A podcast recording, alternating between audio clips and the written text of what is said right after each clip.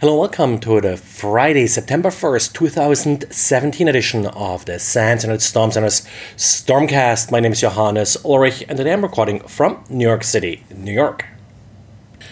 Tom wrote a diary today about having security operations center workers working remotely.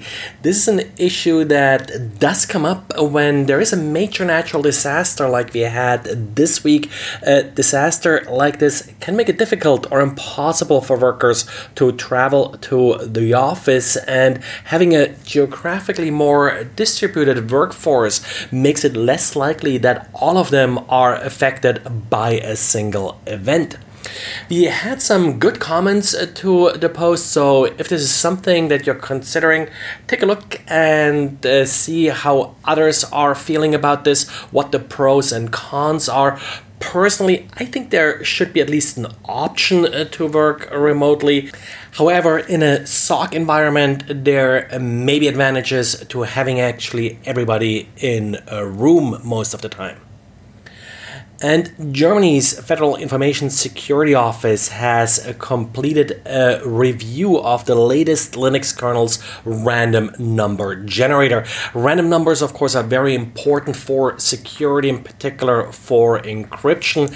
The review was satisfactory, stating that the kernel actually uses more entropy than it states.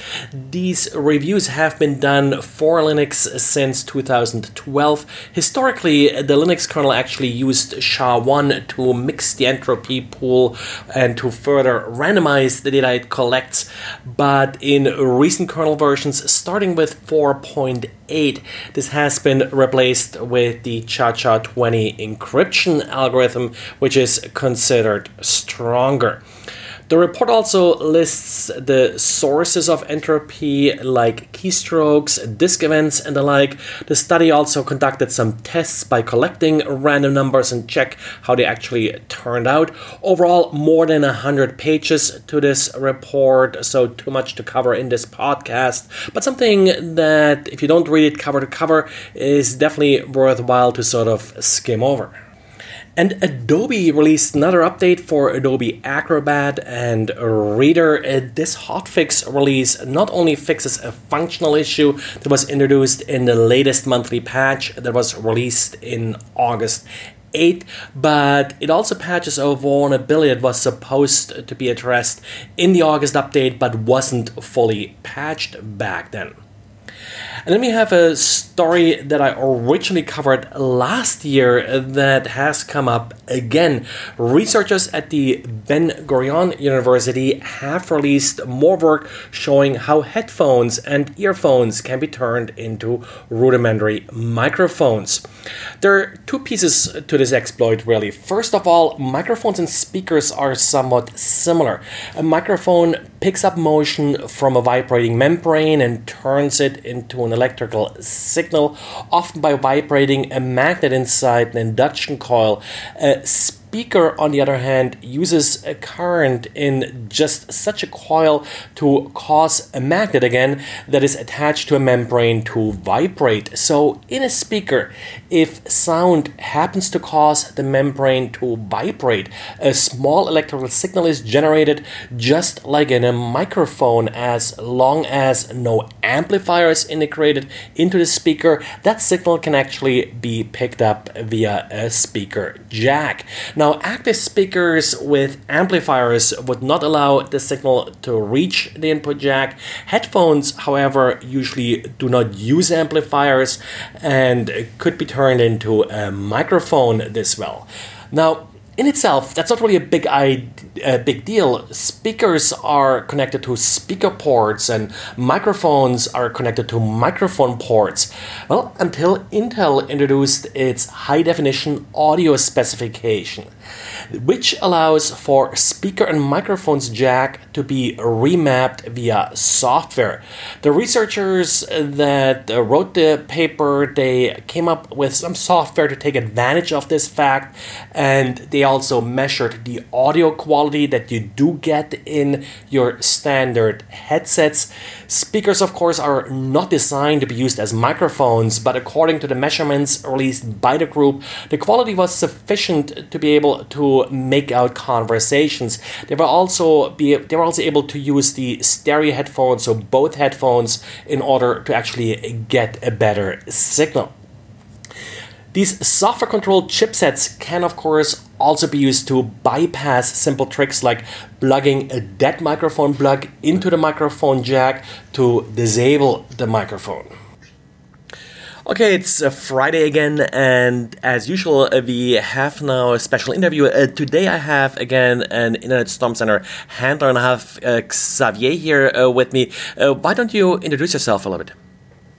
Hello, everybody. So my name is Xavier Mertens. I'm from Belgium, so you can hear this with my very nice English accent. So I'm now a handler at the ISC, I think, for a little bit more than one year. I think that I'm quite active because I like to write a lot of stuff on the internet. I have a blog for years and I like to share, you know, what I'm finding, what, what I'm doing uh, re- regarding uh, the internet security in general. Regarding my day-to-day job, I'm a freelance, so I'm just a security consultant, like a lot of people listening to, to this podcast, I think.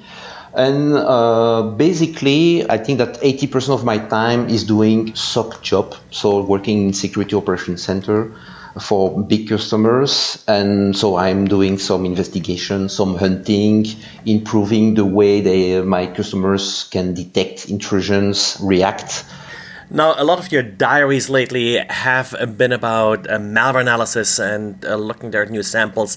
Anything that sort of stuck out or any technique that you recently found uh, quite useful? It's always evolving, uh, and that's very interesting, I think, because you never know what you will find. I think that I'm a lucky guy because uh, first I operate my own infrastructure and I'm collecting a lot of spam, a lot of stuff, so I get a lot of new samples every day but I also have access through my customers to very big worldwide uh, networks. And of course, I'm also detecting a lot of stuff. So it means that I have a very nice source to investigate. What I, I will say it's changing all the time. When an attacker they, they don't use always zero days or very new techniques. It's always it's like it's like the mode. It's always a recurring uh, way of working. So they use from time to time very old techniques, which still works, unfortunately, because the classic issue people don't patch, people don't maintain the network, and uh, so it's always changing. And for example, the last diary that I wrote was about RAR files, uh, RAR files with AutoIt stuff. AutoIt based malware is not new because I think that I found references via Google up to two or three years ago. So it's not brand new, but it still works today, and that's a big issue. Now, Internet Storm Center, of course, is big about information sharing. That's uh, sort of really what you're trying to do. You, as a freelancer, uh, do you find that uh, in your role working with different companies, that you also do a lot of information sharing versus something that you learn at one company, you sort of bring uh, to another customer of yours?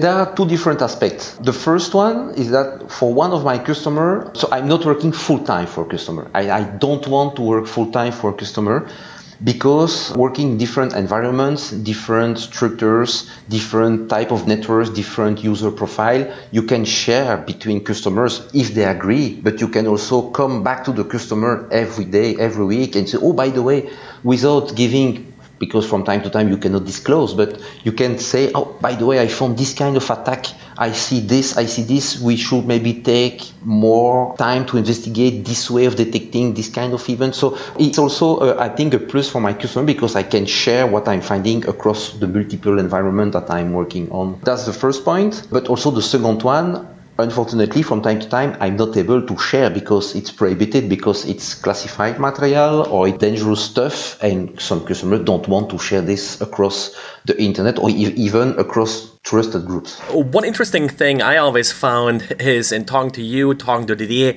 there seems to be a high concentration of real great security people in Belgium. Originally, we had Swa Frantzen uh, mm-hmm, work as a handler. I think he introduced you, Didier, and uh, to to the group. Uh, any reason why Belgium is so active here, or is this just an abnormality with Storm Center? I think that there is nothing different in Belgium. First, Belgium is a very small country, of course. So it means that everybody knows each other. That's very important. So the security community in Belgium is very small. So we have different groups, and like in every countries, we have the different chapters. We have the OWASP chapters, ISACA, ISSA, and you always see the same faces because it's always the same people going to the same event. So we share a lot. That's the first point. Belgium is also uh, known to have a lot of big companies around Brussels. For example, you have all the European institutions, you have the NATO headquarters, you have very big companies because Belgium is in the center of Europe. We are close to almost every country. You can travel very easily. So I think that it's also a plus because we can have access to nice infrastructures.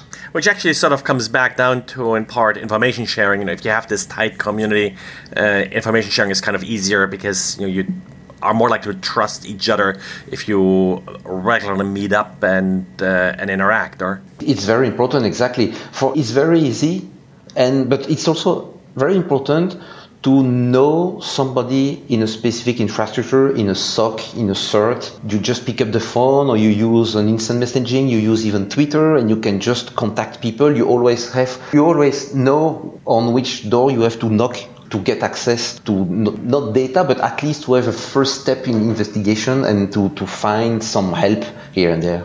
So that, that's that's very important. Now, uh, what you're working on right now? Anything sort of uh, what's next, kind of for you? Uh, what I'm trying to do is that so I, am always trying to prove my knowledge first because it's always involving and we need to keep our knowledge at the, the highest level as possible. I'm not a very good guy in doing some kind of prediction what will happen in the future and uh, what I'm seeing in most customers is that the basic security improves so they have the classic stuff to protect the customers, the users against the base, the basic infection. So, for example, all the samples the, that I'm analyzing uh, every day, those samples, they are just catched by security solutions. I will not provide names, I will not provide product name, vendor name, but because it can be a, a commercial product, it can be an open source product, a, a, lot of those emails are catched very quickly.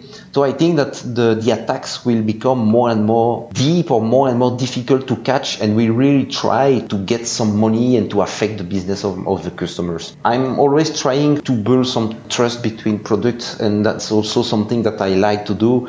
A, a big issue today between the different security solutions that a, com- a company may deploy to protect the, the users, all those systems they are working independently. So you have the firewall, the firewall detects some stuff, then behind the firewall you have an IDS, you have maybe a malware solution, you have a proxy, you have plenty of stuff, and all those tools by default they work in silos. So it means that they are provided, installed by a company, and this company don't don't want to share information because that's their business, and it's okay. It's my solution. I'm doing my best to protect the customers. But all those systems they can talk together and they can change information because all those systems usually they have APIs, they are open, you can automate stuff using command line, using script, using Python interface. And I think that it's the goal for future is to really make those all those systems talk together to improve the detection as soon as possible and also maybe to share with other systems and improve the detection for maybe companies who don't have the same level of expertise. So uh, a very nice tool. I think it's most uh, used in Europe. I don't know if a lot of companies use them in, in the United States. It's MISP, so malware information sharing platform developed by the, the CIRCL in Luxembourg. And this tool just allows to share IOCs across organizations. So if you can extract and automate all those processes to put IOCs in MISP, if other companies have access to MISP, it's very great value because they get IOCs between calls for free and they can use them and improve also their detection. I would like to go in the in the future more and more in this direction to really share and improve the detection.